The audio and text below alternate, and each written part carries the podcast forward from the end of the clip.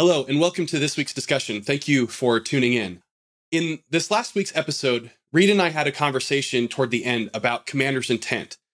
Now, I'm not confident that we did a really good job of explaining it, so I wanted to revisit that here today. First of all, it is important for us to recognize that the commander's number one responsibility is to execute the mission. But for a number of reasons that we explored in this week's episode, as well as in many others, it is not possible for the commander to accomplish the mission on their own. Rather, they have to rely on others in order to make the mission happen. And A F I one TAC two specifically says that commanders have the responsibility and authority to act and to trust subordinates to complete their assigned mission. Now, to do that, airmen have to have commander's intent. So what is commander's intent? Commander's intent is a clear and concise expression of the purpose of an operation, the desired outcome, and the acceptable risk for achieving mission success.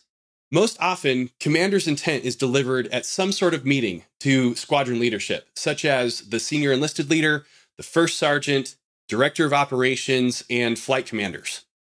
It then becomes their responsibility to deliver that message to the rest of the squadron and carry out the orders of the day. Other times, commanders will have all-hands meetings, such as commander's calls, where members of the unit will be able to hear from their commander directly. When necessary, though, commanders will use written statements or even mission-type orders, or M T Os, to deliver their intent.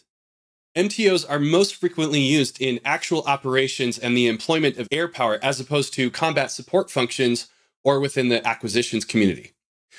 Wherever written statements are used, though, they are still designed to provide airmen with the greatest amount of freedom to carry out the mission within the guidelines that the commander provides. I hope that this makes a little more sense to you now. Commander's intent is an incredibly important aspect of how the Air Force carries out operations. So if you're still unclear about what commander's intent is or how it's used, please feel free to leave a comment down below or reach out to us at airforceofficerpodcast at gmail dot com.